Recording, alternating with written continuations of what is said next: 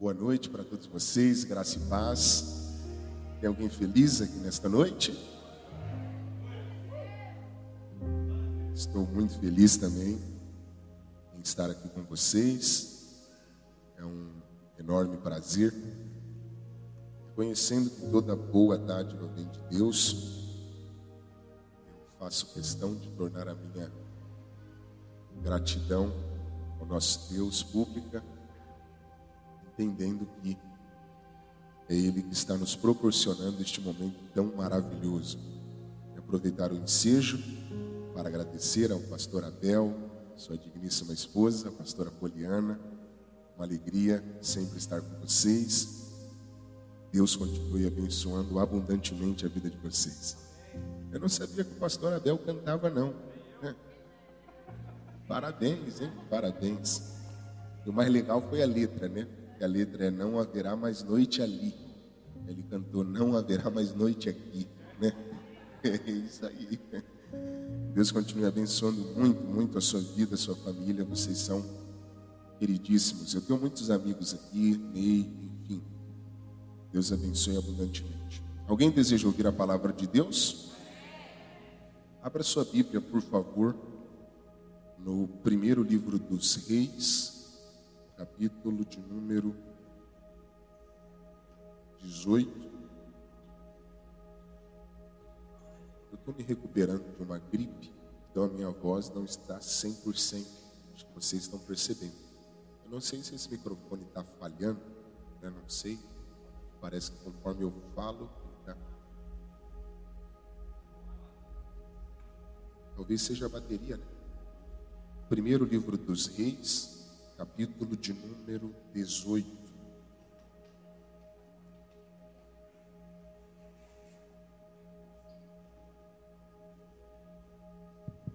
Oi. Aí. O mais legal de você é que você é muito espontâneo, né? Ele pegou o microfone e ele, oi, oi.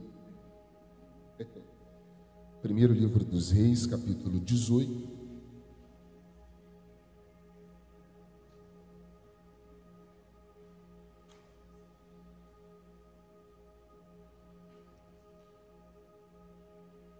Versículo de número 41. É isso aí. Tipo filme de terror, né? Você viu ali?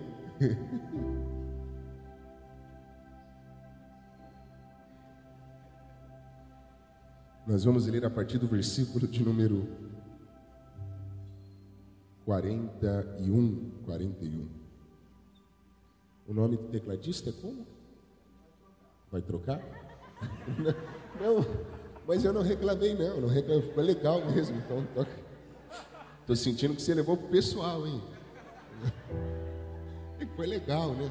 Tava o clima daqui a pouco, tipo, quando entra aquela cena de, de... Mas fica à vontade, se for você que for tocar, não tem problema nenhum. Só... Não.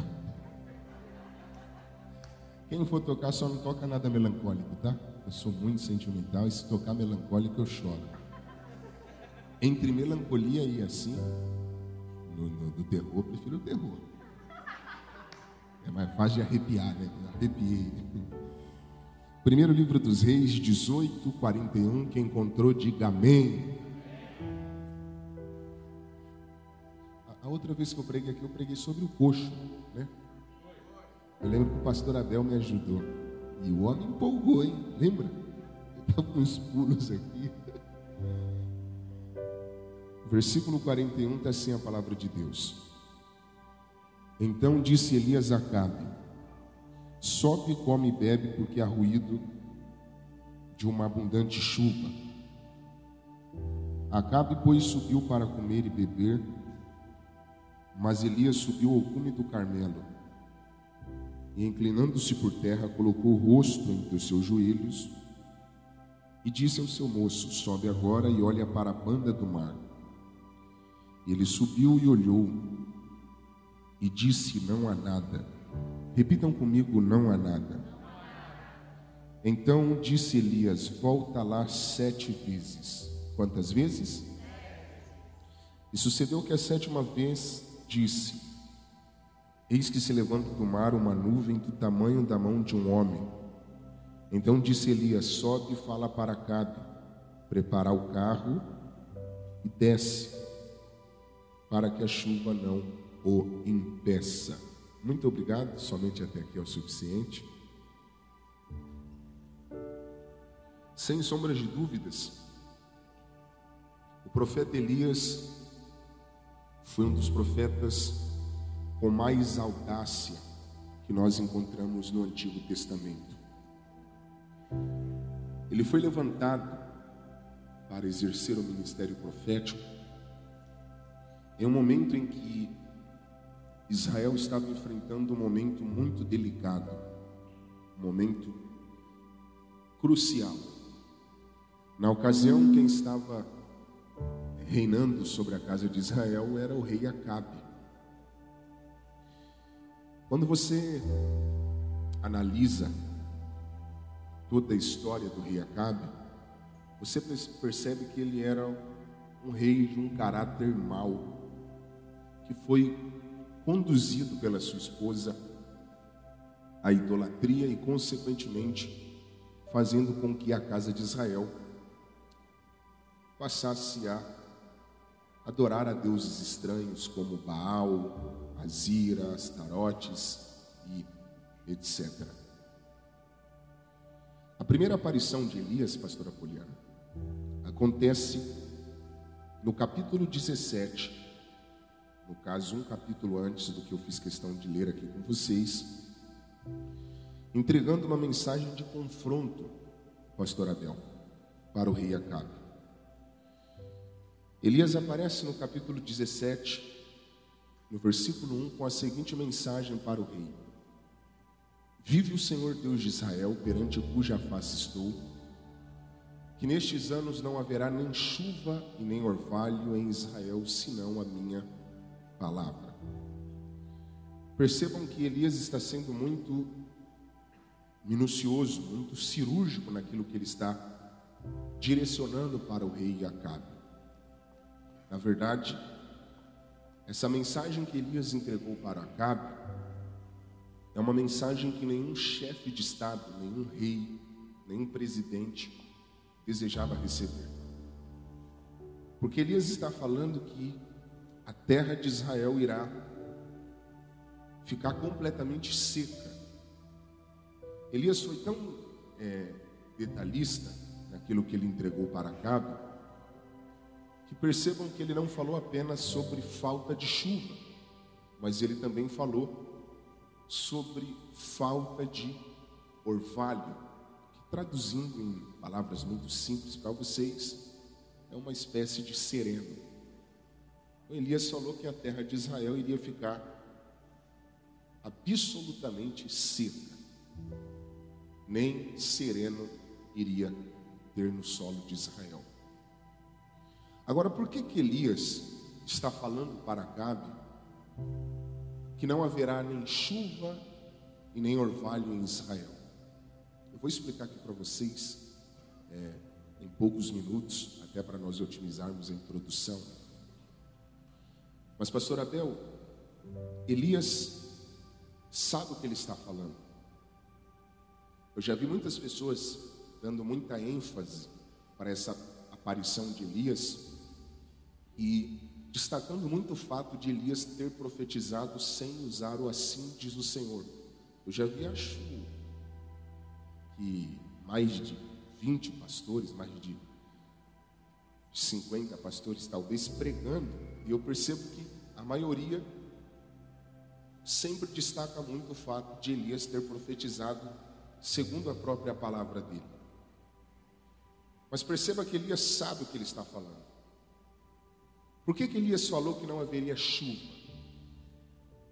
Porque naquela época, Acabe estava ensinando com Jezabel toda a nação, todo o povo, que Baal era quem estava mandando chuva para Israel.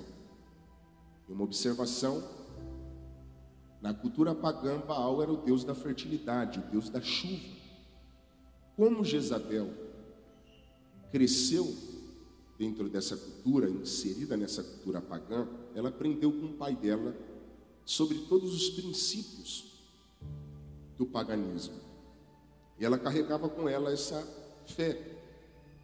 Ela acreditava que Baal era o deus da fertilidade, o deus da chuva. Como a maior força de Israel naquela época era a agricultura, era muito interessante que a terra fosse regada, porque a força econômica de Israel era exatamente a agricultura. Então, todas as vezes que caía chuva, todas as vezes que o solo de Israel era regado, ao invés do povo glorificar o Deus de Abraão pela chuva, o que, que eles estavam fazendo? Levantando altares para prestar cultos a Baal. Porque eles estavam acreditando nele, que toda chuva que estava caindo no solo era uma bênção proveniente de Baal. Então cai chuva em Israel, ao invés do povo glorificar o Deus de Abraão, eles estavam glorificando a Baal. Por isso que Elias se introduziu diante de Acabe, falando: a partir de hoje não vai cair mais nem uma gota de água, porque chegou a hora de toda a nação entender que Deus não divide a glória dele com ninguém. Então, quando Elias entrega essa palavra para Acabe, ele sabe o que está falando. Essa mensagem que ele entrega carrega o objetivo. Qual era o objetivo? De fazer com que o povo se voltasse para Deus.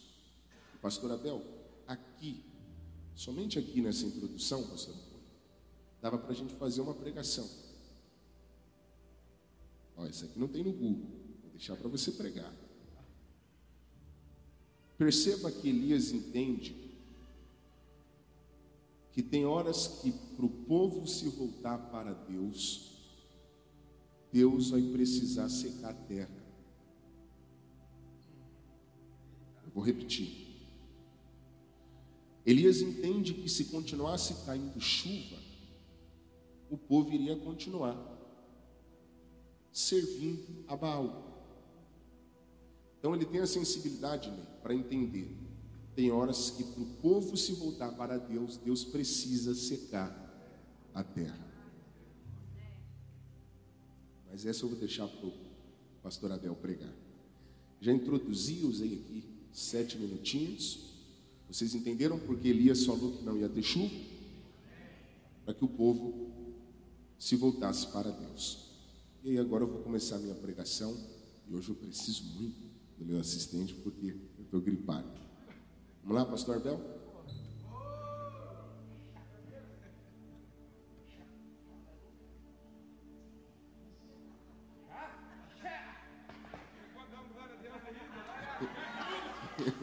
Fica tranquilo que eu não vou te fazer nenhuma pergunta difícil. Sabe o carpinteiro? Carpinteiro? Um, microfone está ótimo. Fica tranquilo que eu não estou com coronavírus, não. Fiz o teste. Tá? Pastor, o senhor entendeu que Elias, quando falou para Acabe que não iria ter chuva, ele estava confrontando todo um sistema religioso. Vamos ver o que, que Deus falou para Elias depois que ele entregou essa mensagem para Acabe? Se o senhor quiser ler um, pode ler um e depois o dois.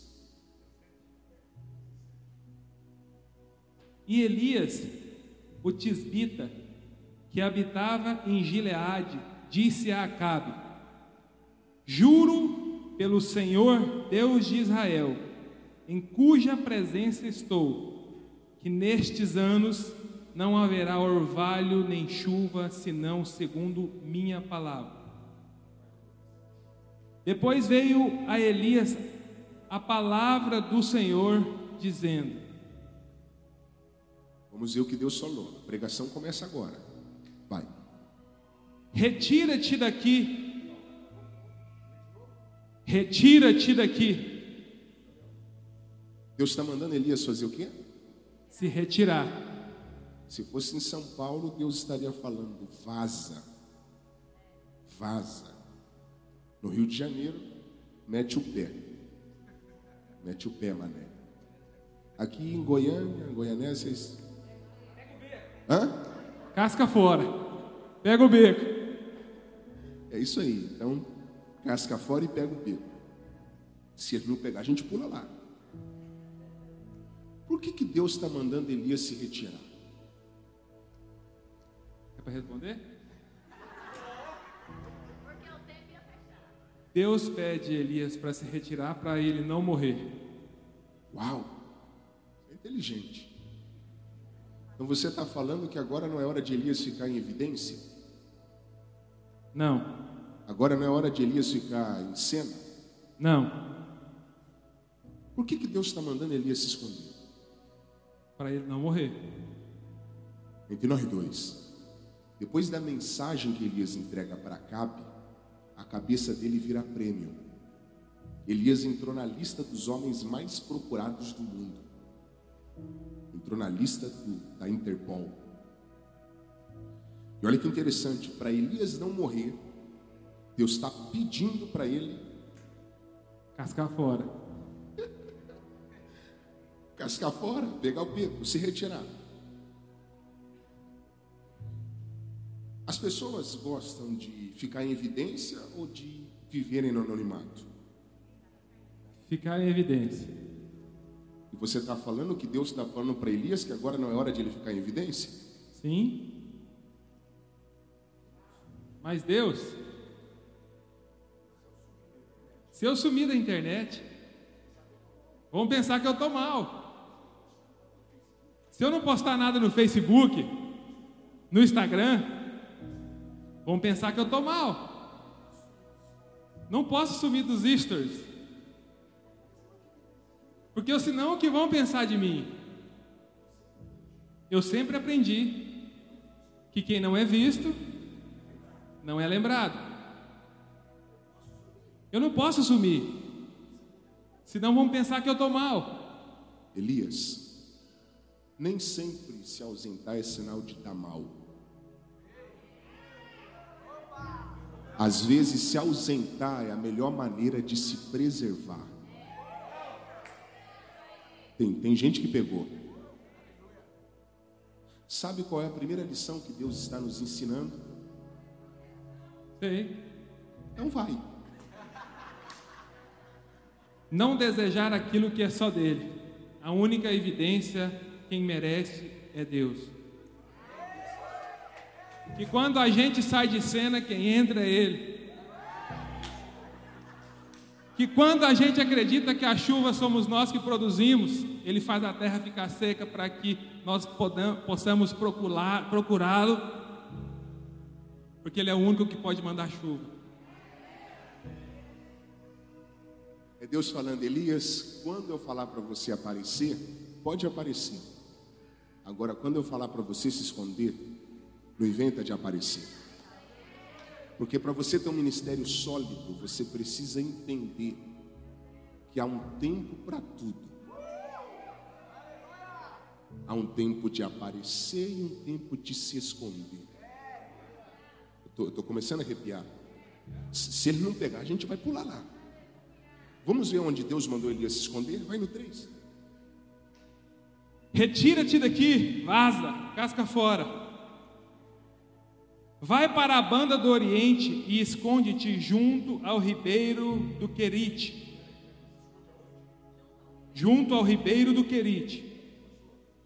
Ia ter chuva naquela época? Não, Uau! O Senhor está falando que Deus mandou Elias se esconder aonde? no ribeiro. Pegou, pegou. Peraí, então quer dizer que para o tempo de seca Deus já tinha um ribeiro reservado para o profeta? Sim.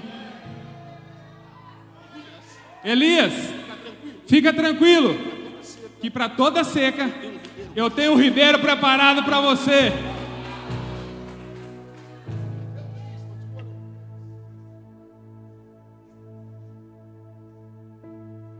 Esconde-te junto ao ribeiro de, de Querite, que está ao oriente do Jordão. Elias vai ter que procurar o ribeiro ou Deus está dando endereço para ele? Deus está dando endereço. Ó, alguém falou eita ali. Então Elias não vai precisar perder tempo procurando o ribeiro? Não, Por quê? porque Deus deu o GPS para ele. É Deus falando, Elias, eu vou otimizar as coisas. Aquilo que você levaria muito tempo para achar sozinho, com a minha direção você vai achar rapidinho. Ó, até na mesa do som eu estou vendo gente glorificando a Deus lá na mídia. Eu não sei se eles estão entendendo, mas eu estou sentindo e acreditando através da palavra revelada que Deus vai se manifestar em 2022 para algumas pessoas como direcionamento. A sua esposa de pé, tem gente pegando aqui. Não adianta ter dinheiro na conta se não ter uma direção do céu para onde colocar. Não adianta ter força se não ter uma direção do céu para seguir. Mas Deus me trouxe hoje aqui, Ney, para falar com alguém. Se prepare, porque em 2022 eu vou te revelar uma rota extraordinária. Você pode levantar a sua mão e glorificar ao Deus que vai te dar uma direção infalível. Chacoalha a mão de quem está do teu lado, chacoalha a mão de quem está do seu lado e fala assim: ó, se prepare para receber uma direção divina. Se eu tivesse no teu lugar, eu teria aproveitado para pegar. Deus não está falando, Elias, vai procurar. Deus está falando, vai para o endereço que eu vou te dar. Eu vou te revelar a geografia do teu refúgio. Pastor, isso é interessante, porque Elias profetiza sobre a falta de chuva. Deus se manifesta falando: sai de cena, vai para o ribeiro. E Deus deu a rota, o endereço, como o Senhor falou. Deus abriu o e colocou destino para Elias. Vai para o Querite que está diante do Jordão. Pastor, isso aqui não é para ah, boiando no culto. Tá? Isso aqui é pérola. Se ele não pegar isso, não vão pegar mais nada, eu acabo. Tá? O Eliezer ficou três horas. Ou mais. Mas se ele não pegar, eu já acabo, hein? Leu quatro. Beberás do ribeiro, e eu ordenei aos corvos que ali te sustentem. Pastora Poli, olha isso. Deus falou para Elias que ele ia beber água onde? Ribeiro. Então quer dizer que o ribeiro tem água. Hã? Sim. Vai beber água do ribeiro. E como vai vir o alimento? Os corvos. Agora dá uma olhadinha se Deus falou eu ordenarei ou ordenei? Eu ordenei. Ó, pegou, pegou. Se ele não pegar, a gente pula. Lembra quando Deus chamou Abraão? Hã? Deus falou: sai da tua terra, da tua parentela, da casa de seu pai, vai para uma terra. Hã?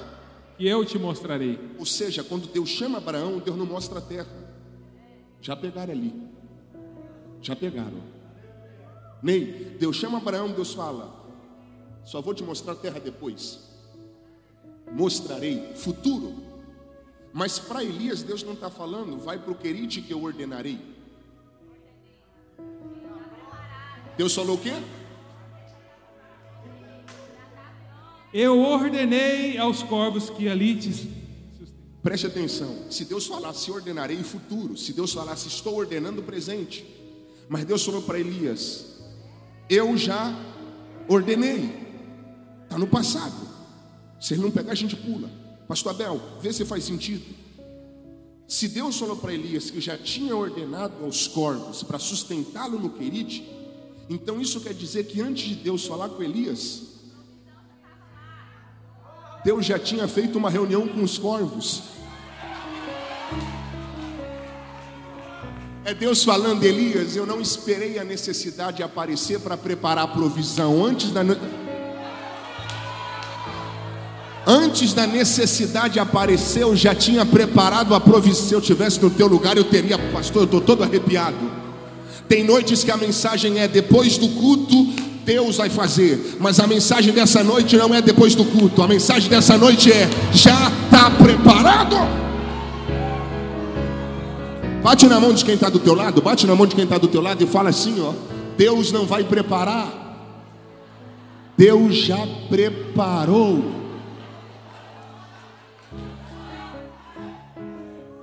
Olha lá atrás, tem gente pegando. E pastor Abel, o interessante é que Deus não pediu para os corvos. Deus fez o quê? Ordenou. Tem como os corvos falarem, ah, a gente está cansado. Não, Tem como os corvos falarem, ah, a gente não vai não. não, Por quê? Porque Deus ordenou, Não é um pedido? não é uma ordem. Aquilo que Deus preparou para a gente em 2022 não tem como ser revogado.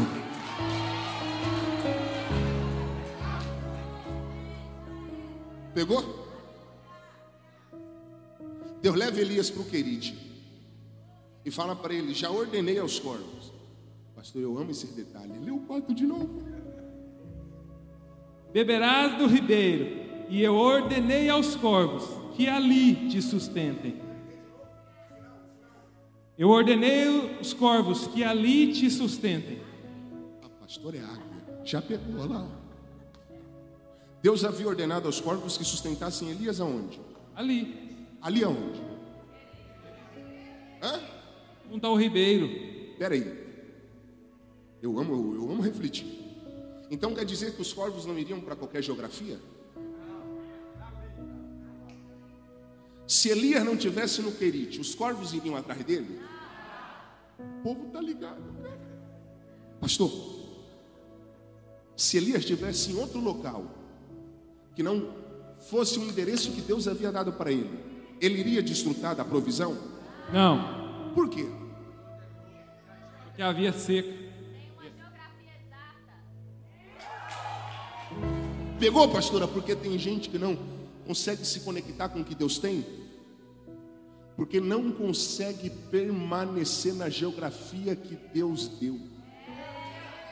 É Deus falando, Elias, para você viver o que eu tenho para você, você vai precisar ficar na geografia certa. É Deus falando, eu ordenei aos corvos que te sustentem Ali, O lugar da tua provisão tem nome. Onde ele ordenou, onde ele apontou, onde ele mostrou, onde ele disse que vai ser, onde ele disse que seria, onde ele disse que é, onde o Senhor te prometeu, aonde ele disse que te sustentaria. É ali o lugar onde ele já ordenou que haja provisão e sustento na sua vida. Se Deus te plantou em um lugar, não saia dele. O problema é que muitas pessoas querem ficar de um lado para o outro. E a revelação dessa palavra é: fica onde Deus te colocou. É Deus falando, Elias, você não vai precisar procurar nada, você só vai precisar seguir a direção que eu te dei. Se Deus te colocou na United,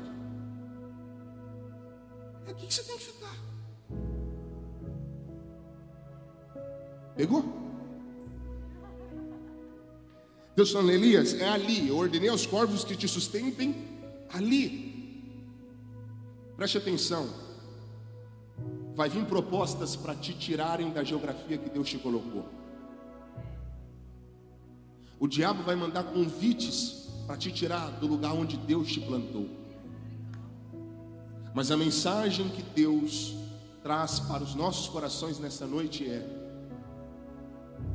devemos permanecer na rota que Ele nos deu, na direção que Ele nos deu. Se Deus te colocou em uma geografia, permaneça nela. Pastor, agora olha que interessante. É fácil de acreditarmos que corvos, cara, imagine a cena. Às vezes as pessoas vão falando como se tudo fosse normal. O Senhor sabia que até esse capítulo Deus nunca tinha usado o corvo para sustentar ninguém. É fácil acreditar que todos os dias corvos irão nos trazer pão e carne. Não. É difícil de acreditar. Ney. Se Deus ainda falasse, Elias, fica no querido que eu vou usar pessoas para te sustentarem, é uma coisa que tem mais sentido, porque pessoas são racionais. Agora Deus está falando para Elias: Elias, fica no Querite, porque eu ordenei aos corvos que te sustentem no ribeiro. Como é o seu nome? Jonatas. Se ninguém viveu uma determinada experiência, Jonatas, é fácil de a gente acreditar que nós vamos viver? Sabe por quê, Jonatas? Porque se ninguém viveu, nós não temos uma referência. Por exemplo, se Deus ter na vida do pastor Abel, eu consigo usar a vida do pastor Abel como um ponto de apoio, como uma referência para acreditar que Deus pode fazer na minha, Jonas. O problema é quando Deus fala que vai fazer na minha vida o que ele não fez na vida de ninguém. E é o que Deus está falando, Ney, para Elias: você vai viver o que ninguém viveu. É muito empolgante ouvir isso. O desafio é acreditar. Pastor, Elias poderia questionar Deus? Sim. Que loucura é essa? Nunca vi levar corvo levar nada para ninguém. Como o Senhor quer que eu acredite? Que os corvos vão me sustentar num rio? Isso é loucura. Pastor, Elias poderia questionar? Sim. Mas ele está questionando? Não. Sabe por quê? Sei.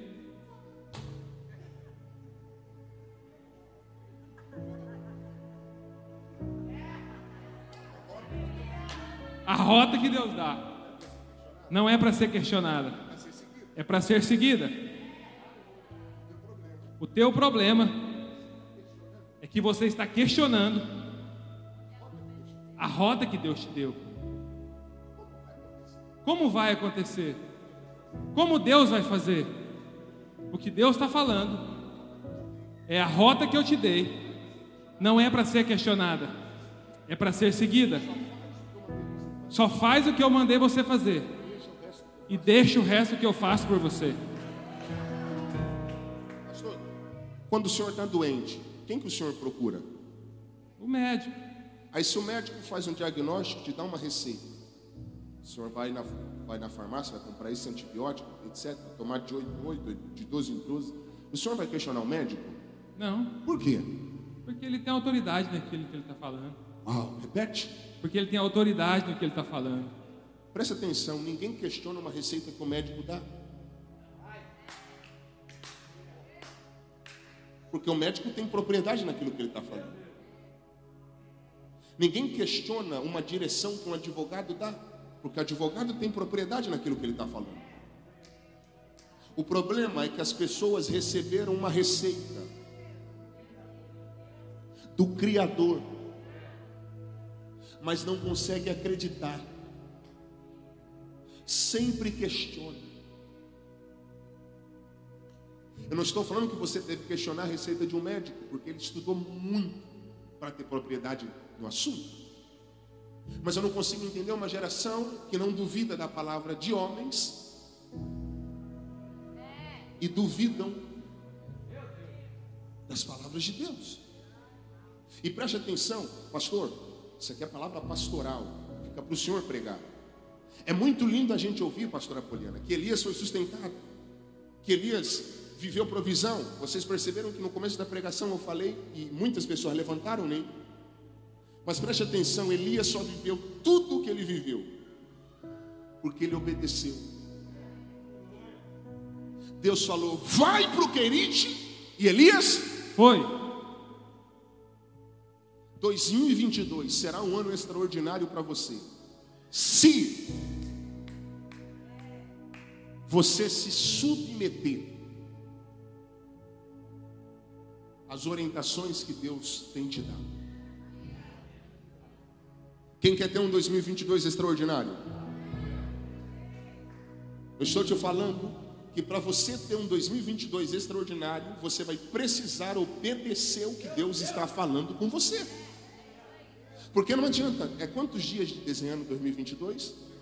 Não adianta você vir oito dias, ouvir profetas diferentes com mensagens poderosas, se quando você sair daqui, não praticar tudo o que Deus falou com você. Jesus falou: se você ouve as minhas palavras e não as pratica, você está construindo a sua casa na areia.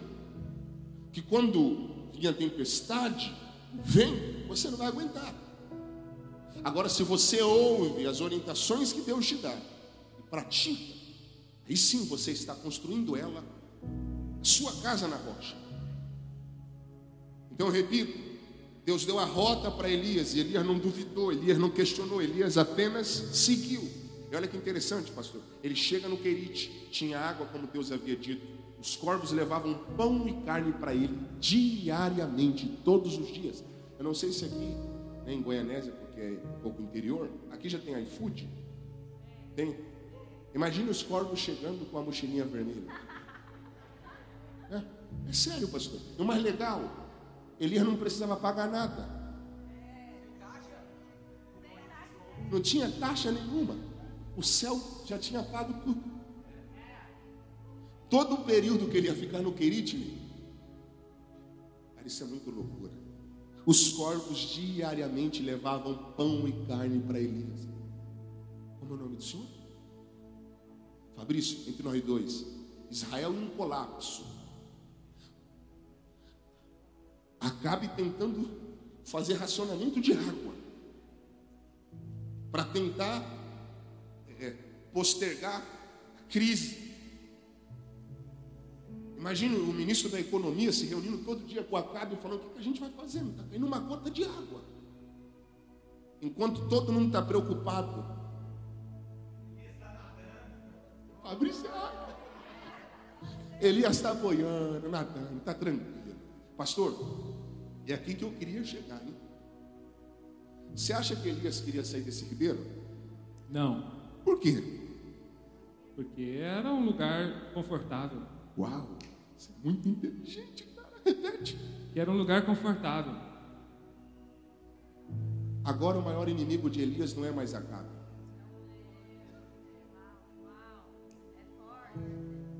Como assim, pastor?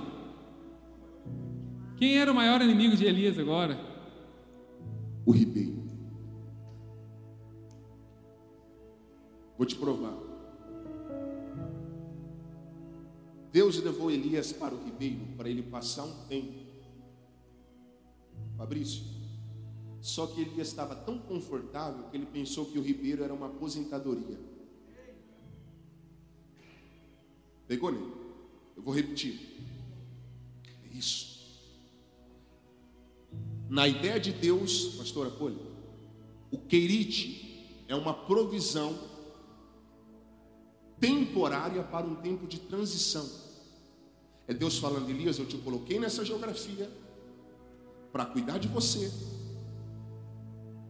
mas não pense que você vai acabar aí. Porque esse ribeiro não é uma aposentadoria. Esse ribeiro é apenas um, uma provisão para a transição. Elias quer sair do Querite? Não todo lugar que tira vontade de eu me mover, está me estagnando. Estou arrepiado. Tem gente aqui que está se sentindo confortável demais.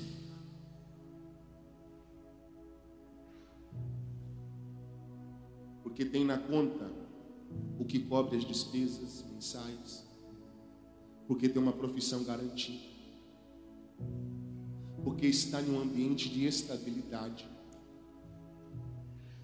Olha aqui para mim, olha aqui para mim. A zona de conforto ela é perigosa demais, porque ela te dá a sensação de que você está garantido, e aí você relaxa. E aí aquela pessoa que se movia tanto já não sente mais necessidade de se mover. O Elias, que se movia pelo reino, agora está chegando em um ribeiro e não está querendo mais dar um passo. É por isso que você precisa tomar cuidado, olha aqui para mim, com o seu sucesso atual. Porque se você não tomar cuidado com o teu sucesso atual, ele pode se tornar o maior inimigo do seu sucesso futuro. Desfrute do querite, aproveite a fase, mas só não se prenda a ela. É Deus falando, Elias, o que eu tenho para você vai além desse ribeiro. É Deus falando, Elias, esse ribeiro está confortável, está legal, está te dando estabilidade, mas o que eu tenho para você não não acaba, não se finda nesse ribeiro. Deus está falando com pessoas aqui que estão sendo estagnadas pela zona de conforto e não estão conseguindo perceber. Pessoas que se moviam, que batalhavam, quando não estavam se sentindo tão garantidas. E pastor Abel, eu, eu vou falar uma coisa aqui para o senhor e o senhor vai ver como esse querido está sendo prejudicial para Elias. E se ele não pegar, a gente pula lá. Isso aqui é pérola. Quem levou Elias para o Querite? Deus. Agora procura Deus falando com ele enquanto ele está lá.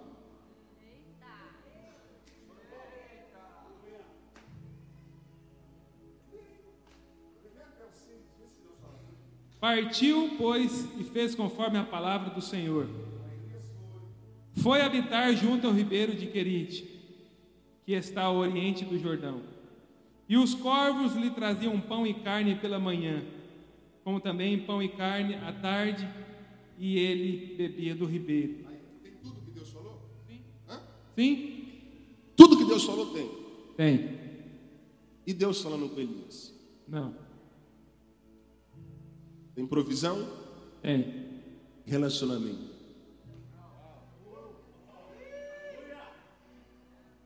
É alguém que chegou num ambiente de estabilidade, se deslumbrou com a provisão e esqueceu do provedor.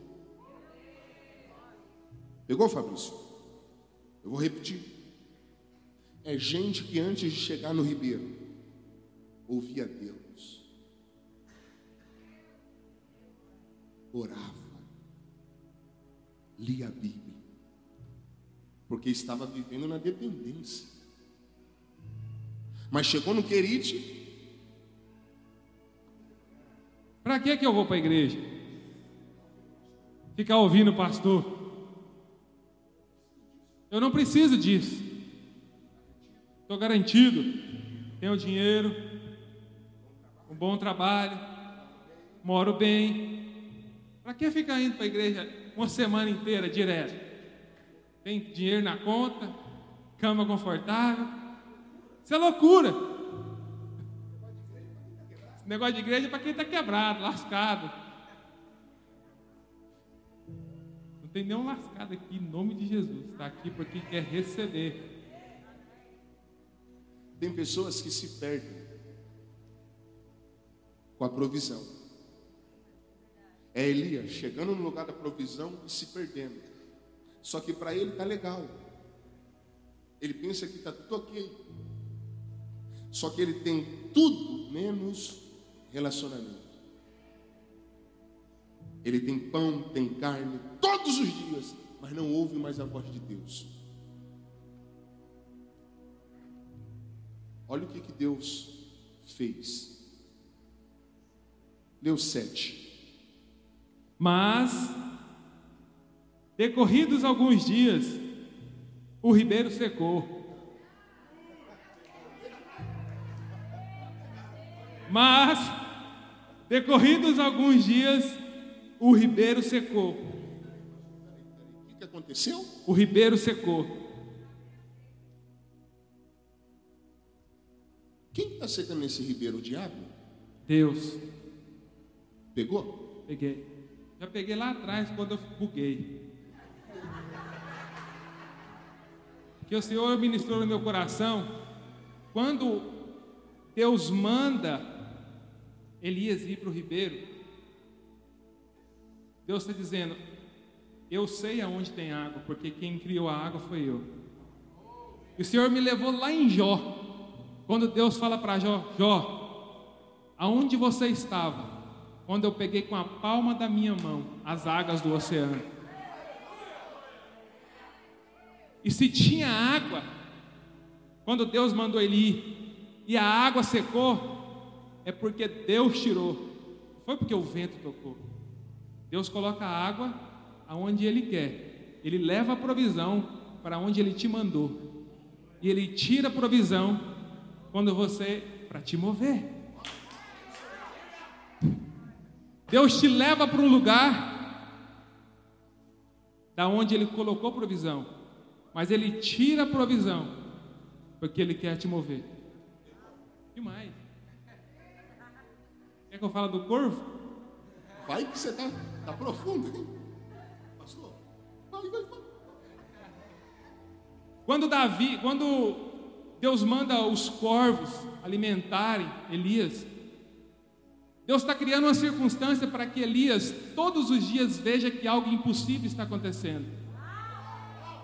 E mesmo assim, Elias não se relacionava com Deus, porque o corvo foi feito para comer aquele que está morto, e esse corvo estava alimentando alguém para que ele não morresse.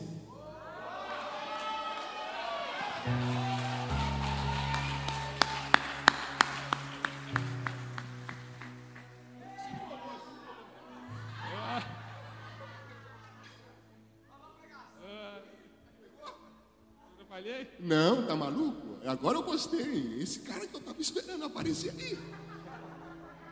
Pastor Abel, o ribeiro se seca. É o diabo que secou o ribeiro? Não. Quem que secou? Deus. Sabe o que Deus está falando? Ei. Não fala. Eu criei todas as coisas. Eu tenho domínio sobre todas as coisas. Eu ponho onde eu quero, eu tiro onde eu, eu, eu quero. E eu faço um ambiente ficar desconfortável para que você se mova para o centro da minha vontade. É Deus falando, Elias, quando eu percebo que um lugar está comprometendo o teu destino, eu vou te expulsar dele. Tem pessoas aqui que fizeram de tudo para conseguir se manter em alguns lugares. Tem gente aqui que fez de tudo, Fabrício, para não sair de um lugar que estava dando garantia para o futuro. Do nada, a vida veio e expulsou. Não é Elias que quer sair, porque se fosse por ele, ele nunca sairia do querítico. Por Elias ele acabaria no ribeiro, Fabrício. Ney, Deus está expulsando Elias da zona de conforto. Deus está expulsando Elias de um lugar que, se fosse por ele, ele não arredaria o pé. Eu estou todo arrepiado. Esse ribeiro que se seca representa algumas portas que se fecharam, que se fosse por você, nunca teriam se fechado. Esse ribeiro seco representa um investimento que alguém aqui fez, acreditando em um futuro estável. E aí do nada veio uma pandemia e secou o ribeiro. É todo o investimento que você fez, todo o esforço que você fez, todo o capital que você injetou, do nada, sumiu. Esse ribeiro seco representa alguns relacionamentos que deram errados. Para alguém aqui, o ribeiro seco representa um relacionamento que ele ou ela pensou que ia ser para sempre. Tem gente aqui que está tendo dificuldade de acordar todos os dias e ter que lidar com o fim do ciclo do querite. E nem nós temos, nós temos dificuldade, pastora Poli, de lidarmos com fins de ciclos. Se ele não pegar, eu não volto mais. Não, não volto não. Se ele não pegar, não volto. Olha que desceu agora. Tem horas que para Deus abrir um novo ciclo, Deus vai precisar fechar ciclos antigos. Acho que você não entendeu. Deus está falando, Elias, eu preciso te expulsar do Querite, porque eu tenho uma nova geografia para te honrar. Tem jovem que ficou de pé ali, tem pessoas que estão pegando aqui. É Deus falando, tem muitas coisas que você está enxergando como prejuízo. Mas se você tivesse noção do que eu preparei para você, você estaria entendendo que você não foi prejudicado. Eu preciso te levar para uma nova geografia para você viver coisas extraordinárias. Chacoalha a mão de quem está do teu lado, chacoalha a mão de quem está do teu lado e fala assim: ó, Deus nunca vai permitir um ribeiro se secar sem antes preparar um novo lugar para te honrar. É Deus falando: pare de chorar pelo ribeiro que se secou. Se você tivesse ideia do que eu reservei para você, você não estaria chorando pelo fim do querido.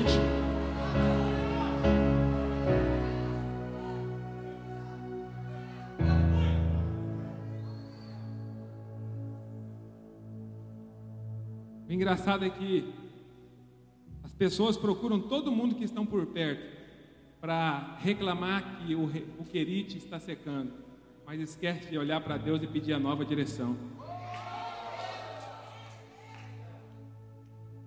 Entre nós dois, eu estou falando de novos ciclos que vão se abrir e de ciclos que Deus precisou fechar. Esse ribeiro representa um ciclo de transição, ok? Sim, Vou fazer uma conexão. Sabe por que Deus não quer que Elias se prenda a esse ribeiro? por quê, pastor? Porque esse ribeiro tem prazo de validade. Todo ribeiro que tem prazo de validade não merece o meu coração. O problema não está no ribeiro, o problema está na expectativa que Elias gera sobre ele. A pastora está ligada, eu vou repetir. O problema não está no ribeiro, o problema está na expectativa que você cria sobre ele. É gente aqui que criou expectativas demais em lugares Provisórios. É por isso que hoje você está tendo dificuldade de lidar com algumas perdas. Porque na tua cabeça você ia ficar sempre naquela porta, naquele trabalho, com aquelas pessoas. Você pensou que ia ser para sempre, e quando a vida vem te tira, você diz: Não era isso que eu estava esperando. O problema foi que você colocou expectativas demais em lugares que Deus nunca mandou você colocar. Você colocou expectativas demais em amizades que Deus já sabia que não iria ficar do teu lado para sempre. Porque nem todo mundo vai caminhar contigo para sempre. Tem pessoas que vão ser conectadas com você por um tempo. Provisões temporárias. Nem toda porta que Deus te coloca é para sempre. Tem portas que Deus vai te colocar por um tempo. E você precisa ter sensibilidade para entender o que é para sempre e o que é temporário, passageiro, momentâneo. Pastor, se ele não pegar, a gente pula. Você lembra com que Deus sustentava o povo no deserto? Sim, Com o quê? Pão e carne. Deserto Deus mandava Maná. maná. Você está no Elias.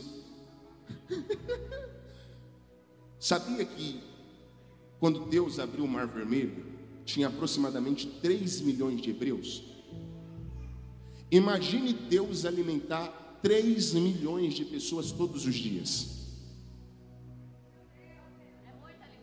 Você acha que caía pouco ou muito maná? Muito. Caía tanto maná que tinha uns espertinhos que guardavam. Mas lembra o que acontecia no outro dia com o maná que eles guardavam? Perdia.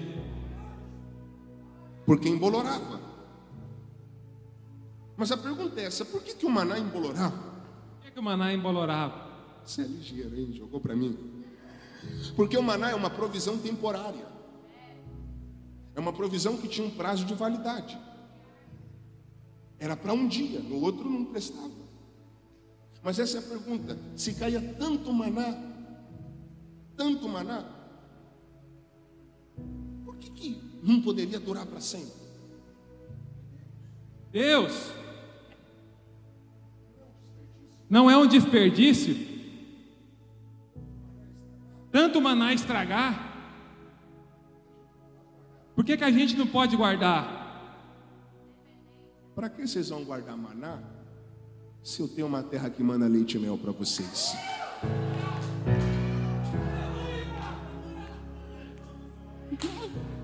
É Deus falando, a provisão é só o meio, não é o teu destino. O teu destino é abundância. Elias, para que você vai ficar preso em um ribeiro? Se logo, logo eu tenho uma abundante chuva para mandar. O Ney pegou, se eu tivesse no teu lugar, eu teria aproveitado para pegar. Às vezes Deus vai ter que fechar o ciclo da provisão só para abrir o ciclo da abundância. Aleluia. Chacoalha a mão de quem está do teu lado, chacoalha, chacoalha a mão de quem está do teu lado e fala assim: ó, o Queirite é muito pequeno para o que Deus tem para você. É por isso que Deus te tirou de lá. Se eu tivesse no teu lugar, eu teria aproveitado para pegar. Eu vou repetir. É por isso que Deus te tirou de lá.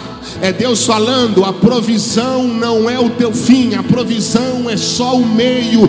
O teu destino será abundância. Você pode levantar a mão e glorificar a Deus.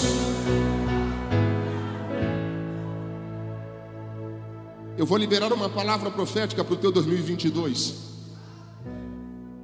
Eu sei que em 2021 você viveu provisão, mas em 2022 você vai viver abundância. Eu não sei se você tem, olha lá atrás tem gente pulando lá. Eu vou repetir mais uma vez, eu nem pegou.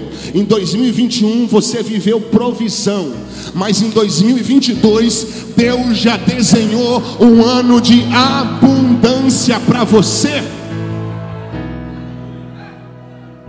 É por isso que você não pode se prender à provisão. Fala para quem está do seu lado. Gente, senta, senta. Fala para quem está do seu lado assim, ó. Não aceite viver o resto da vida de maná.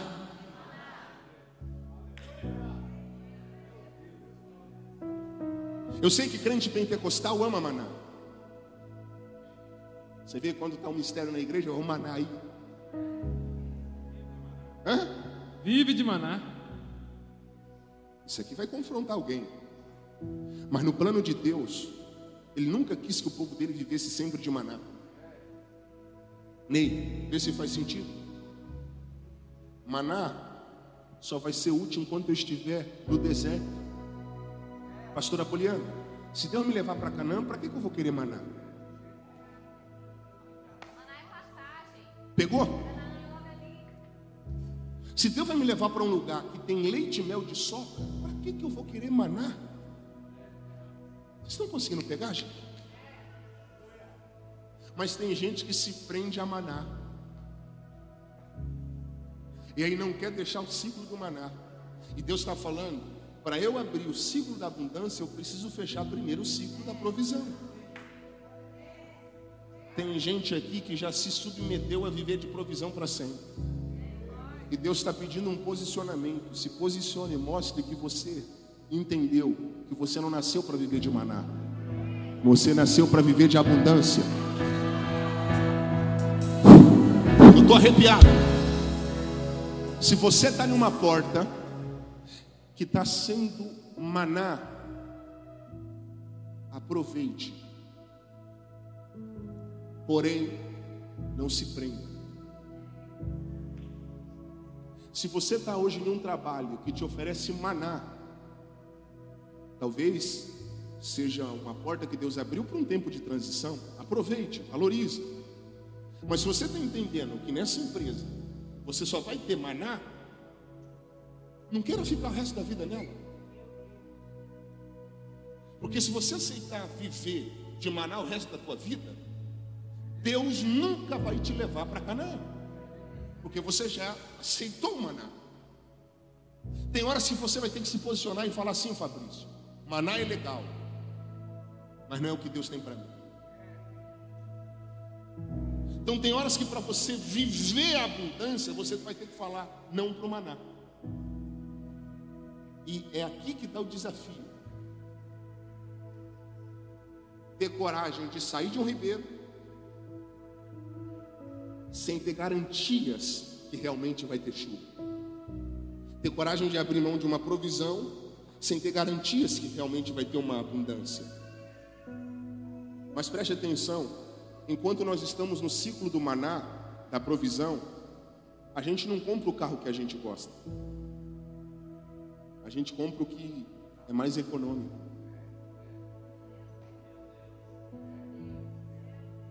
bebe, bebe menos. No ciclo do maná, a pessoa não almoça em paz, ela se preocupa com a janta e guarda. Quem vive com mentalidade de maná não consegue ser generoso, porque sempre quer reter.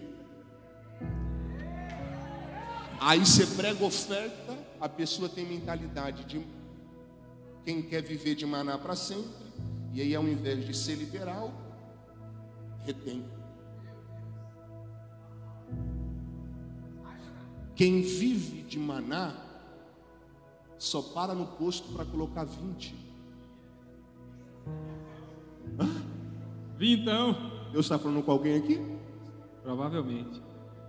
Se você coloca vintão de gasolina todo dia, Deus está falando com você. Estou brincando. Fabrício, tem gente que coloca só 20 por causa da condição. Mas tem gente, pastora, que tem dinheiro para encher, mas tem mente de deserto. Pode encher, mas só coloca 20.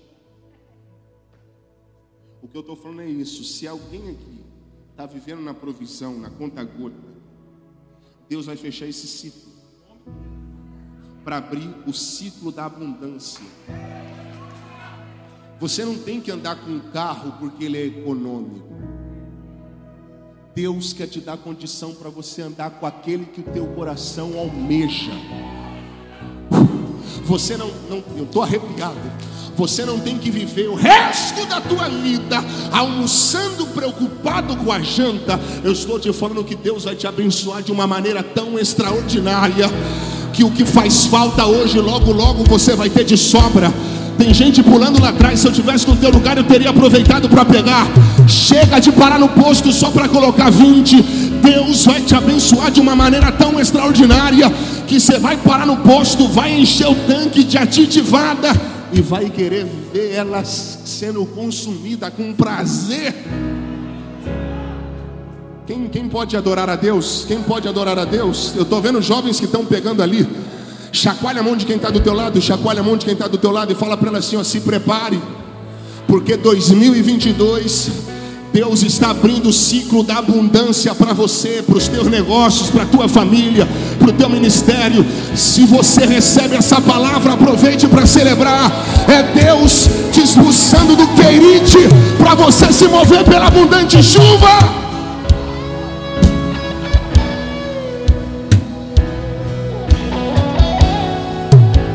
Deus está falando, Elias, eu preciso de tirar desse querite, porque se eu te deixar neste ribeiro, você não vai se mover pela abundante chuva. Por isso, eu vou te tirar do ribeiro, só para você ser envolvido em um projeto bem maior.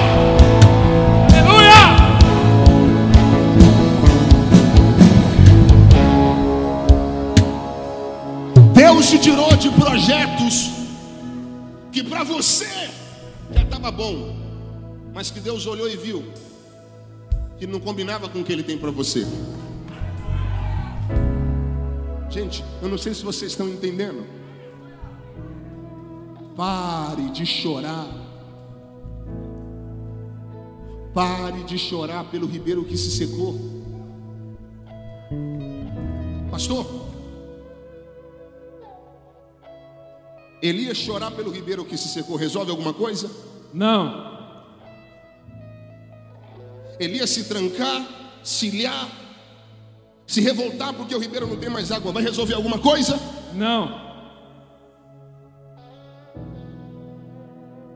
Agora, agora eu estou sentindo mesmo aquele negócio. Onde esses caras estavam? Estava escondido. Estava igual Elias. Tudo escondido, gente. Faz ela dar uma choradinha aí.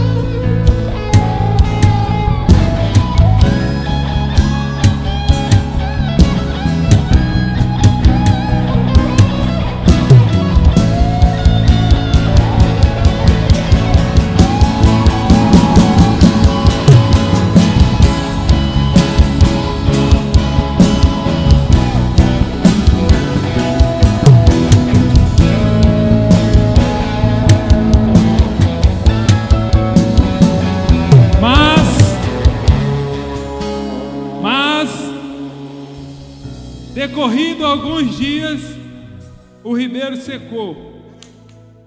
Oito, né? E então a palavra do Senhor lhe veio dizendo: Pastora pegou. Quem voltou a falar com Elias? Deus! Só foi o ribeiro se secar, Deus voltou a falar com ele? É! Tá entendendo por que Deus secou esse ribeiro? Sim! Era Deus falando, Elias, enquanto tinha água, você estava se sentindo garantido demais. E quando você pensa que está forte, é aí que você está fraco, porque você não quer mais me ouvir. Agora eu estou secando esse ribeiro para te colocar no campo da dependência de novo. Você pensa que está fraco, mas é agora que você está forte, porque o meu poder se aperfeiçoa na tua fraqueza. Você não tem mais água, mas o relacionamento está voltando. Você não tem mais água, mas você está voltando a ouvir a.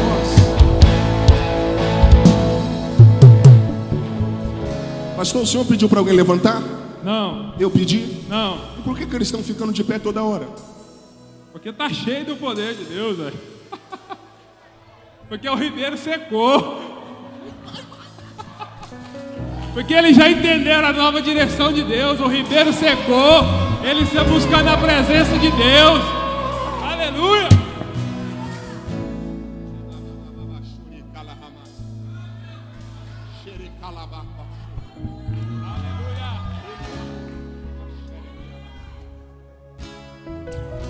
Gente aqui, Ney, que não estava mais tendo sensibilidade para receber novos comandos. Já viu que alguém que está vivendo uma fase de um ribeiro com muita água, ele escolhe cardápio espiritual? Não é qualquer culto que ele quer vir, não. Eu não ouço qualquer pregador. Eu não vou em qualquer igreja. Eu não gosto de culto quando acaba tarde. A pe- A pessoa, Ney, que está vivendo a fase do ribeiro cheio, ela fica chata. Hã? Chata. Agora já viu? Peraí, peraí, vai, vai. Ficar sentado significa que você não quer se mover. Levantar, pular e gritar significa que você levantou para correr. Uma pessoa que está na fase com muita água se torna chata. É aquele crente chato, metódico, exigente, crítico. Ah. Mas quando Deus seca o ribeiro, meu irmão, lá na porta, quando o porteiro dá paz do Senhor, a pessoa começa a chorar. Obrigado, Deus. Aí, aí o porteiro, ela já está vendo como um anjo. Aí o porteiro abraça a pessoa que quer desmaiar chorando. Aí não importa se o culto está cheio, vazio, se o pregador é famoso, ou se é qualquer um irmão simples da igreja. A única coisa que a pessoa quer é ouvir uma palavra. Talvez você está pensando que os cultos que você está frequentando não são tão mais legais, mas na verdade não são os cultos que não são mais impactantes. É você que se tornou muito chato, muito frio, muito exigente. Mas Deus sabe fazer Elias receber comandos de novo. Deus seca o ribeiro. Leu 9. Levanta-te. Levanta-te. Levanta-te. Pastor, o que, que Deus mandou Elias fazer? Levantar. Se ele não pegar, a gente pula lá. Se Elias estivesse de pé, Deus mandaria ele levantar? Não, Por que, que Deus está mandando ele levantar? porque ele está prostrado. O maior problema aqui não é um ribeiro sem água. É Elias sentado. Como é o teu nome? Mateus. Deus não está nem aí para um ribeiro que não tem água, Mateus. Porque o maior problema aqui, Mateus, não é o ribeiro sem água. O maior problema aqui é um profeta sem identidade.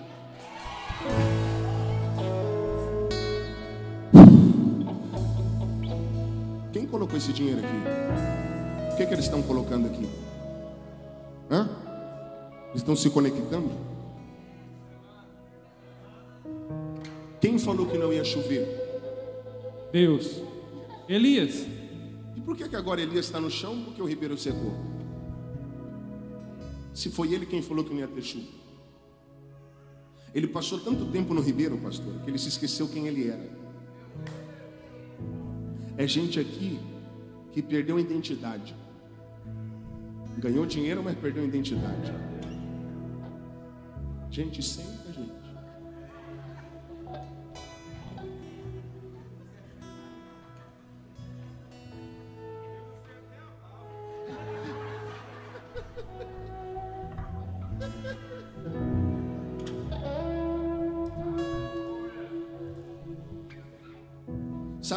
mandou Elias levantar?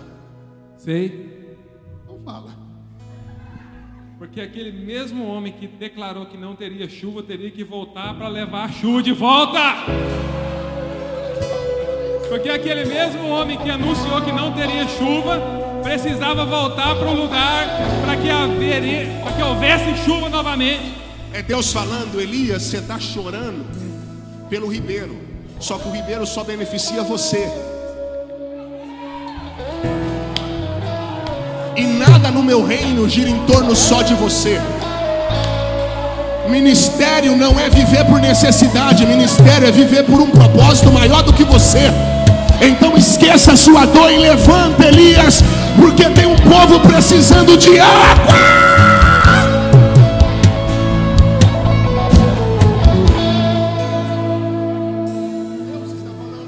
Deus está falando, não é sobre a sua necessidade, é sobre um propósito maior do que você. Elias, o ribeiro beneficia você e os outros.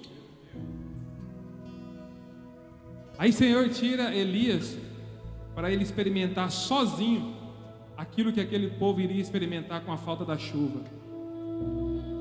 Para Elias reconhecer quem Deus é, antes dele voltar e anunciar quem Deus era Deus naquele lugar.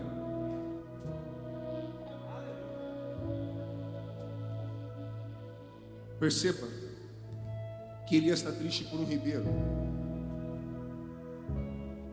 Mas Deus está falando, Elias, eu preciso te tirar desse ribeiro, porque ele, ele fala da tua necessidade. E eu não invisto na tua necessidade, eu invisto no teu propósito. Estou todo arrepiado, pastor. O que é um ribeiro em relação a abundante chuva? Nada. Pegou? Se ele não pegar, a gente pula lá, o meio já está ligado. Se Elias fica chorando por causa de um ribeiro, o ribeiro volta a ter água? Não. E se Elias levantar? Não só o ribeiro vai se encher de novo, mas como toda a nação vai ter água outra vez.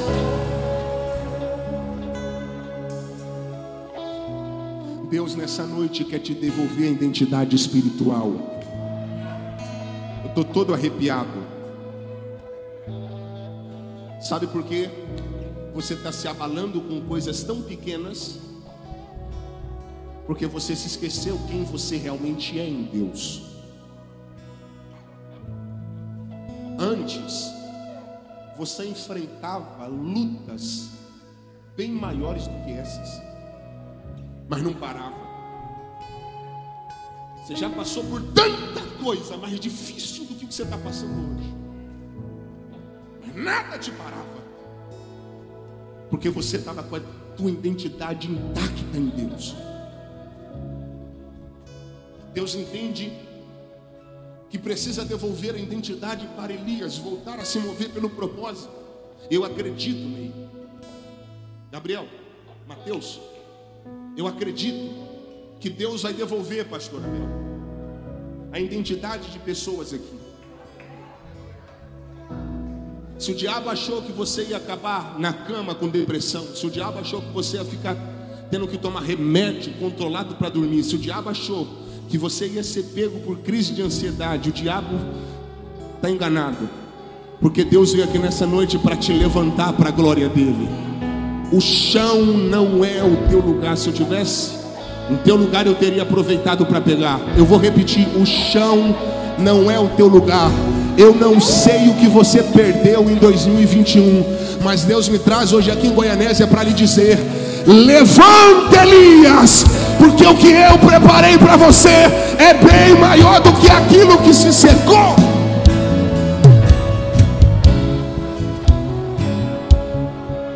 Fala para quem está do seu lado, é você quem escolhe. Se vai ficar olhando para o ribeiro ou se vai olhar para o que Deus tem para você?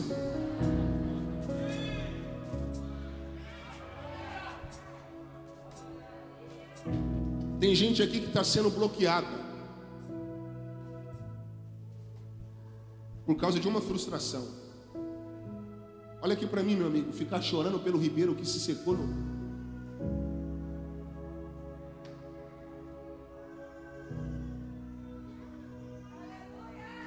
Eu gosto de mensagem assim. Ficar chorando pelo ribeiro que se secou não vai resolver nada na tua vida. Ficar chorando por aquilo que não aconteceu não vai resolver nada na tua vida. Ficar fazendo cálculo do teu prejuízo, igual um louco o dia inteiro. Ai, quanto eu deixei de ganhar? Quanto eu perdi? Isso, não, isso só vai te bloquear. Sabe qual é a mensagem que Deus está deixando para nós hoje, pastor Abel? Ao invés de nós ficarmos olhando para aquilo que bloqueia o nosso futuro, nós precisamos canalizar toda a nossa atenção, todo o nosso foco, toda a nossa energia, toda a nossa força, toda a nossa disposição para irmos em busca do que Deus reservou para nós. É você quem escolhe, eu vou repetir, é você quem escolhe. Se vai ficar olhando para o Queirite ou se vai olhar para a nova direção que Deus está te dando. Pastor, Deus mandou Elias se levantar e ir para Sarepta, e eu vou resumir: Elias foi, foi sustentado por aquela viúva. Mas lembra que é sobre o povo. Agora Elias está de pé. Capítulo 18, versículo 41. Lê o que Elias falou. Então disse Elias a Acabe: Sobe, come e bebe, porque há ruído de abundante chuva. Há ruído do quê? Abundante chuva. Espera aí. O Elias que estava chorando por um ribeiro, agora está ouvindo o barulho do quê? Abundante chuva. Só foi ele se reposicionar. Os ouvidos espirituais foram abertos. Agora o que ele ouve é maior do que aquilo que ele perdeu. Agora o que ele ouve é superior do que aquilo que se secou. Está pegando? Se ele não pegar, eu não volto mais. Vai, vai. Aquilo que ele ouve, Acabe não ouve. Espera que nós já vamos aí. Se liga nisso, pastora. Leu 42. Acabe, pois, subiu para comer e beber. Mas Elias subiu ao cume do Carmelo. Peraí, peraí, peraí. Acabe subiu para quê? Comer e beber. E Elias subiu Para o cume do Carmelo. para fazer o que lá? Hã? Para o quê? Se relacionar. Então você está falando que enquanto Acabe está comendo e bebendo, Elias está orando? Que ele aprendeu que orar, se relacionar com Deus é muito mais importante do que comer e beber. Porque o meu reino não é comida e nem bebida. Mas vamos, vamos, vamos. Ó, Elias está orando. Aí ele falou, Ney. Elias falou para o secretário dele, para o Heitor. Não deixa o Ney esperando. Você entendeu? Leu 43. Se não pegar, eu não volto mais aqui. E disse a seu moço: Sobe agora e olha para a banda do mar. E ele subiu, olhou e disse: Não há nada. Espera aí. Não há nada. O quê? Não há nada. A pergunta é essa. Se Elias estava ouvindo o barulho de uma abundante chuva, por que, que o moço está falando que não estava vindo nada no céu? E aí, Elias? Você está louco? Mandou o rei subir, comer e beber. Com a história de que havia um barulho de uma grande chuva. Só porque eu fui lá, eu olhei. E não tem nada. Nenhuma nuvem. Como você vai resolver isso, Elias? Você está louco? Não tem nada. Como você quer que a gente acredite que vai haver chuva se nós não estamos vendo nada? Como você vai acreditar nessa loucura? Vocês dependem de vista.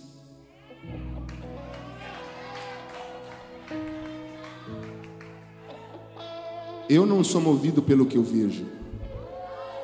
Eu sou movido por aquilo que Deus me fez ouvir.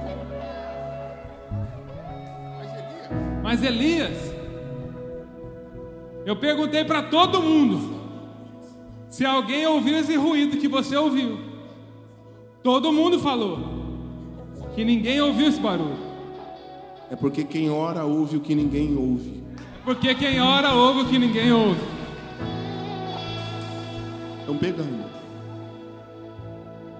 Perceba que o que Elias ouve, eu acabo agora, amigo. Pastora, o que Elias ouve não combina com o cenário. Ele ouve barulho de chuva, mas não tem nenhuma nuvem. Porque na maioria das vezes, o que Deus fala com a gente hoje não se encaixa no nosso presente. Mateus? É gente que vem para o culto e ouve vai ter chuva, vai ter abundância. Fabrício, aí a pessoa aqui ouve tudo isso, fica cheia de fé, mas quando sai daqui, olha para o cenário. E o cenário não combina com o que ouviu. São jovens, Fabrício, que vêm para a igreja e ouvem todos os dias: vocês nasceram para vencer, vocês vão prosperar. Empresários, Ney, que ouvem palavras de abundância, mas quando vão para a luta, não vem nada.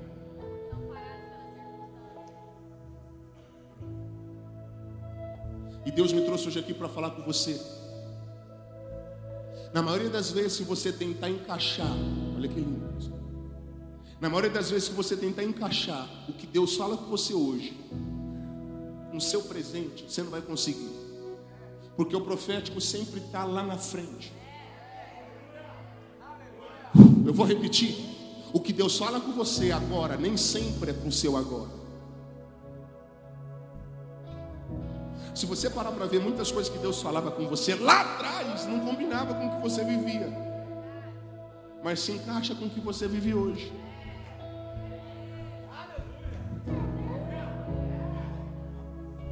E hoje o que Deus fala com você não se encaixa com o teu presente, mas se conecta com o teu futuro.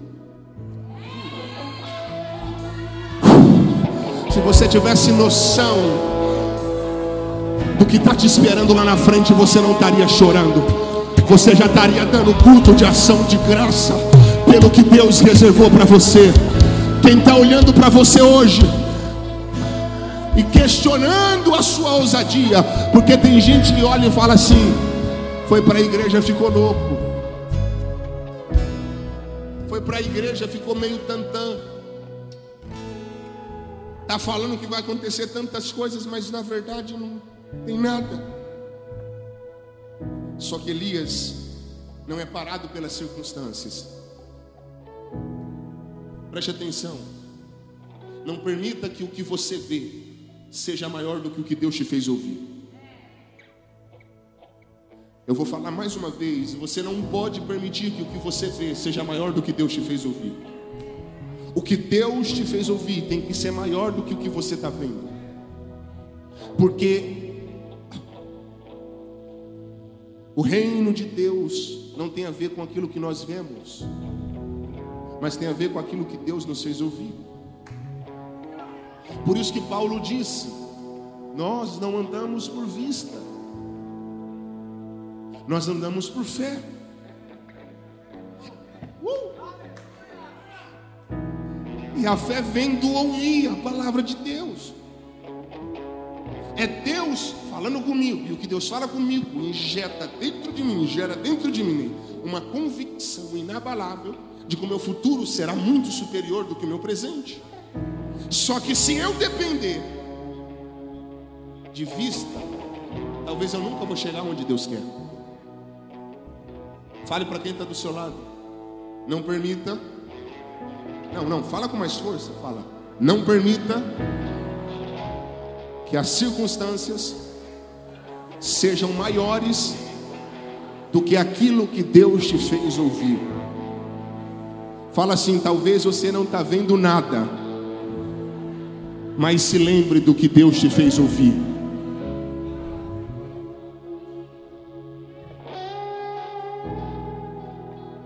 Quando a terra tentar te parar, lembra do que Deus te fez ouvir. Quando você abrir a conta e não vê nada, lembra do que Deus te fez ouvir.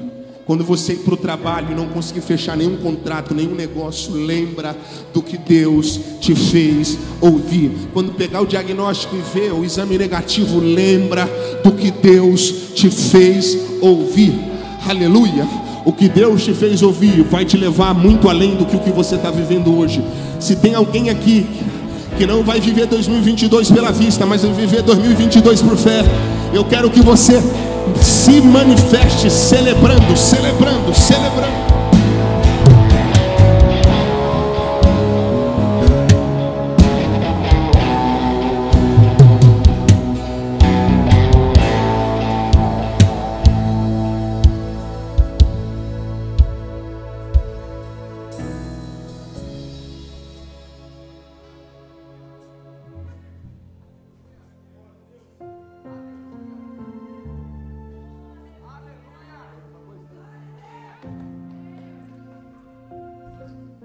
Aqui a gente entende que quando Elias manda o rei ir comer e beber, e ele vai ao cume do monte,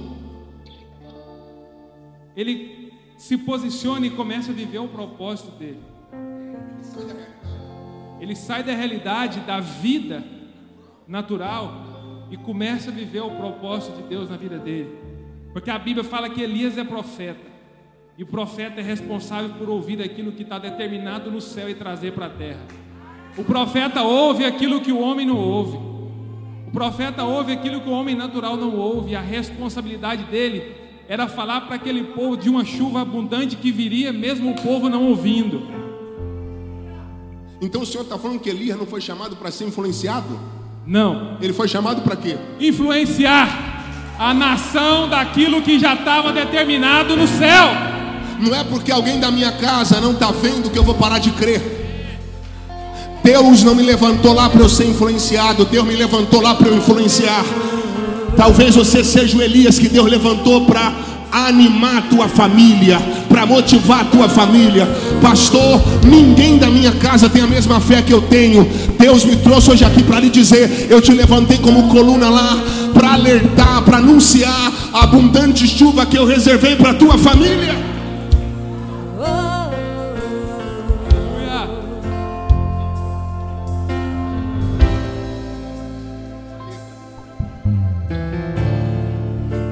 Até estar aflito, mas nunca derrotado.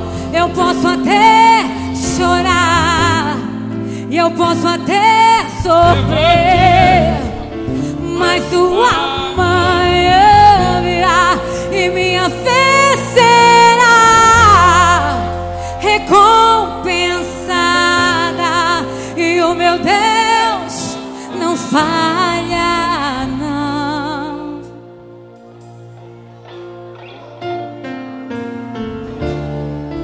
posso até estar ferido, mas nunca destruído. Eu posso ser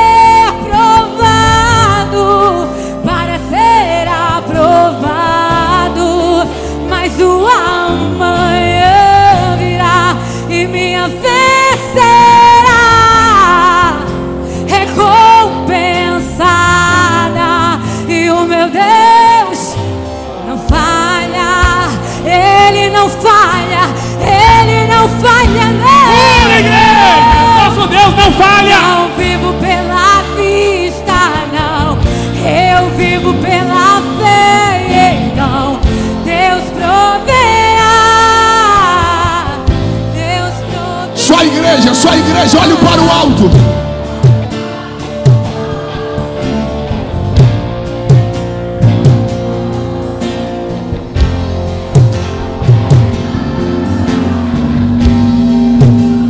Não ando pela vista mais uma vez.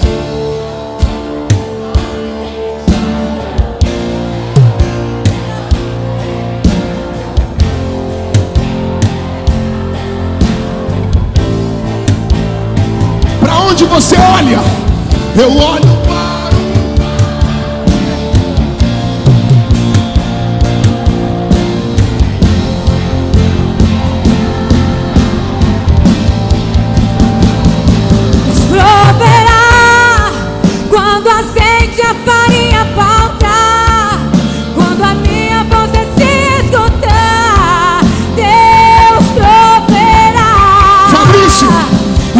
Deus proverá. Ney, mesmo cego me faz enxergar.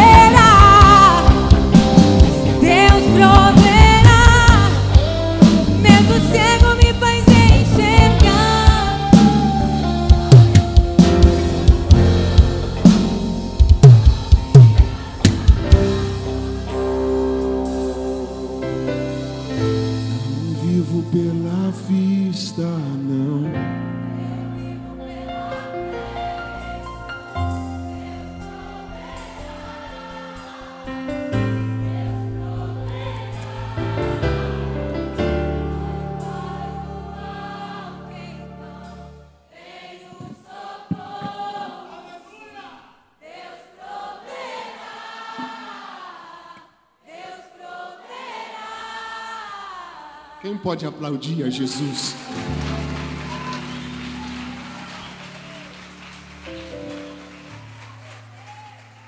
Pastor, eu me lembro de anos atrás, todo culto, eu tinha 13 anos de idade mais ou menos, e todo culto, os pastores que estavam pregando olhavam para mim e falavam: Jovem, fica de pé.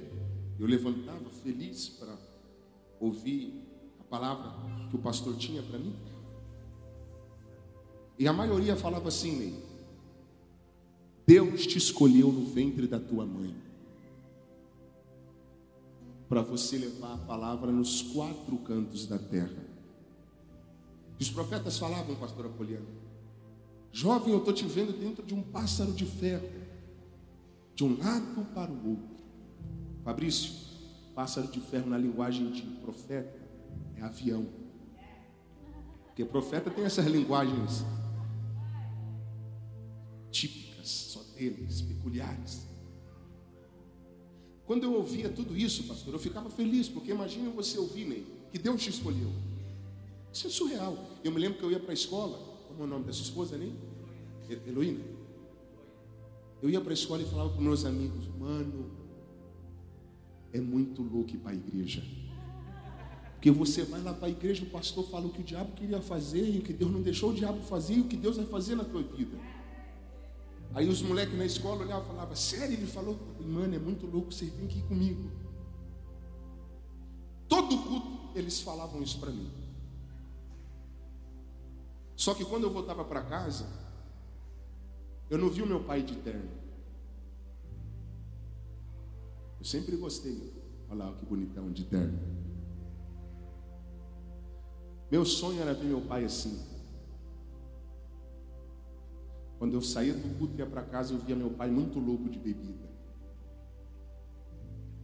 E eu falava: Como Deus vai me fazer pregar se o meu pai não é pastor? Se eu leio a Bíblia, não entendo nada. Ei, pastor, todo culto eles falavam: Oh, Deus vai fazer isso na tua vida, Deus vai te honrar, Deus vai. Falavam muitas coisas. E na hora, né, eu acreditava em tudo. Só quando chegava em casa, pastor, abria a geladeira, só tinha arroz e vinagre. Fabrício, é algo que eu nunca me esqueço. Eu pegava o arroz, soltava com a mão, colocava o vinagre, ia comendo. E eu sempre gostei de usar terno para ir para a igreja. Só que eu não tinha dinheiro para comprar, era 150 reais na época. Aí eu ia para os brechós das igrejas pegava as doações. E quando eu subia a rua da periferia, em Guarulhos, como é seu nome que tá? Felipe, todo mundo olhava e falava, coitado do Raik. Sabe aquele jovem que as pessoas olham com um olhar de dó? Era a maneira que as pessoas olhavam para mim. Tadinho, não teve sorte na vida. Só que quando eu ia para a igreja, pastor Abel, eu me sentia o homem mais feliz do mundo, porque é um lugar onde eu me sentia amado, onde eu me relacionava com as pessoas. Então minha vida sempre foi igreja, porém, numa realidade muito difícil. Eu me lembro que para passar minhas roupas, eu não tinha um ferro. Eu pegava o bule todo amassado que a minha mãe usava para fazer café colocava água ali, esquentava no fogão, estendia a roupa na cama e ia passando.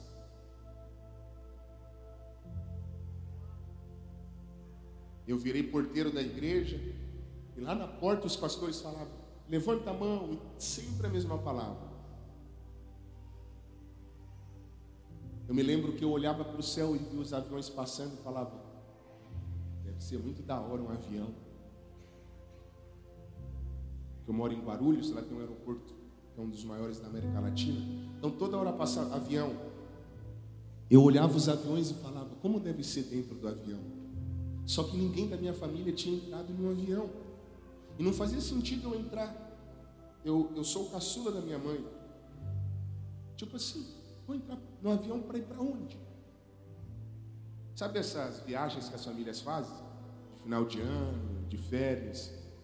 Isso nunca fez parte da minha realidade, sempre fui muito distante. E os profetas falando, jovem, prepara suas malas porque Deus vai te levantar. E o interessante é que na época que eles mandavam eu preparar as minhas malas, eu não tinha nem mochila. Como é o seu nome? Você que está atrás do Ney? Joel. Aí eu tentava encaixar o que eles falavam para mim, o que eu estava vivendo, e não dava encaixe. Como eles mandavam eu preparar as malas, eu não tinha mochila. Como eles falavam que eu ia andar de avião, se eu não tinha dinheiro para andar de ônibus. Só que hoje, Joel, eu entendo que o que Deus falava comigo lá atrás não era para aquele tempo era para hoje. Porque tem muitas coisas que Deus fala com a gente que a gente não consegue encaixar. E tem horas que a gente não consegue nem acreditar que aquilo realmente seja verdade. Mas preste atenção, se Deus te fez ouvir algum barulho, pode ter certeza que não é Deus te iludindo. É Deus apenas te revelando que o que está te esperando é muito maior do que o que você está. Fala para quem está do seu lado, passe pelo que tiver que passar. Enfrente o que tiver que enfrentar. Só não se esqueça do que Deus te fez ouvir. Você pode aplaudir ao Senhor?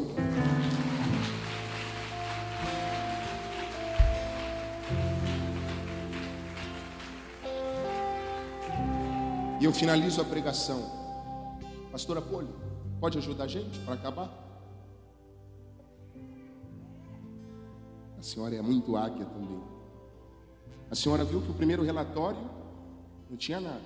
O moço falou: Fui, olhei para a banda do mar e não vi nada. Pastora, olha o que Elias falou para ele. Então disse Elias: Volta lá sete vezes. Leu 44. Sucedeu que a sétima vez disse: Eis que se levanta do mar uma nuvem do tamanho da mão de um homem. Em uma nuvem do tamanho da mão de um homem. Pastora, mas Elias não tinha falado que a chuva ia ser abundante? Sim. Como que a nuvem é pequena? Era do tamanho da mão de um homem. Qual homem? Ó, um avião, ele é grande no solo. Quando a gente vê ele na imensidão do céu, hã? Ele é pequeno. Agora imagine a mão de um homem na imensidão do céu. Quase nada. Se não pegar, a gente pula lá. O maridão sentou para te ouvir. Pastora, o tamanho da nuvem combina com a proporção da nuvem que. Não. com a proporção do barulho que Elias ouviu? Não combina. Olha que interessante. A nuvem não combina com o que Elias ouviu. E a meteorologia diz que para ter uma grande chuva, hã? Precisa ter uma grande nuvem. mas é Deus falando. Eu vou levantar uma nuvem que ninguém acredita.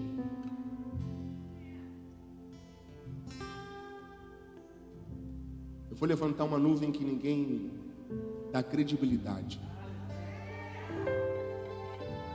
Para mostrar que a chuva não é sobre a nuvem, mas é sobre quem a levantou. Pegou? É Deus falando, não menospreze os pequenos sinais. Tem gente aqui que está esperando grandes nuvens, para acreditar que Deus vai mandar grandes chuvas. E Deus está falando, eu já estou te dando pequenos sinais do que eu reservei para você. O problema é que você está dependendo de grandes sinais e rejeitando os pequenos indícios. Eu acabo a pregação. 2022 é um ano de você valorizar as pequenas nuvens, os pequenos sinais. Às vezes Deus levanta uma pequena nuvem para apontar o que Ele tem para você e você despreza. Porque os homens naturais, pastores, estão acostumados a valorizarem a nuvem pela proporção dela. Já percebeu que quando a pessoa tem muitos seguidores no Instagram, todo mundo quer tirar uma foto? Porque os homens estão acostumados a medir uma nuvem pelo tamanho dela. Vê se a senhora pega. Mas tem nuvens que só tem tamanho, mas não carrega mais essência. Aí Deus está falando: eu vou levantar uma nuvem pequena que carrega a minha presença para mostrar que eu. ah, Tem gente lá atrás pegando. Eu escolhi as coisas loucas deste mundo para confundir as sábias, e as que não são para confundir as que são.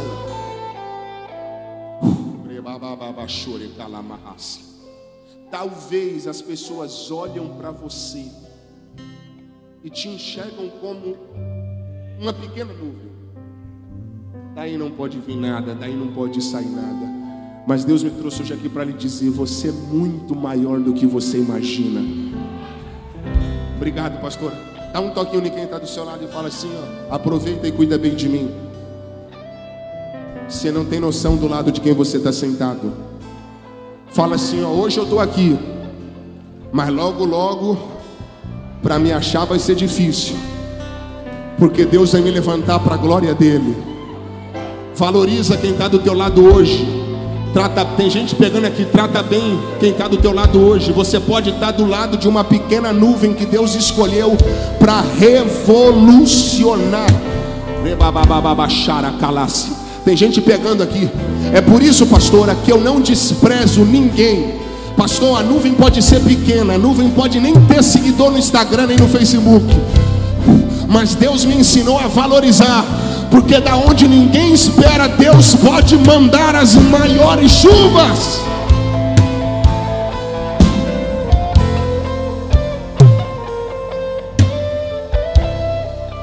Fica de pé, fica de pé.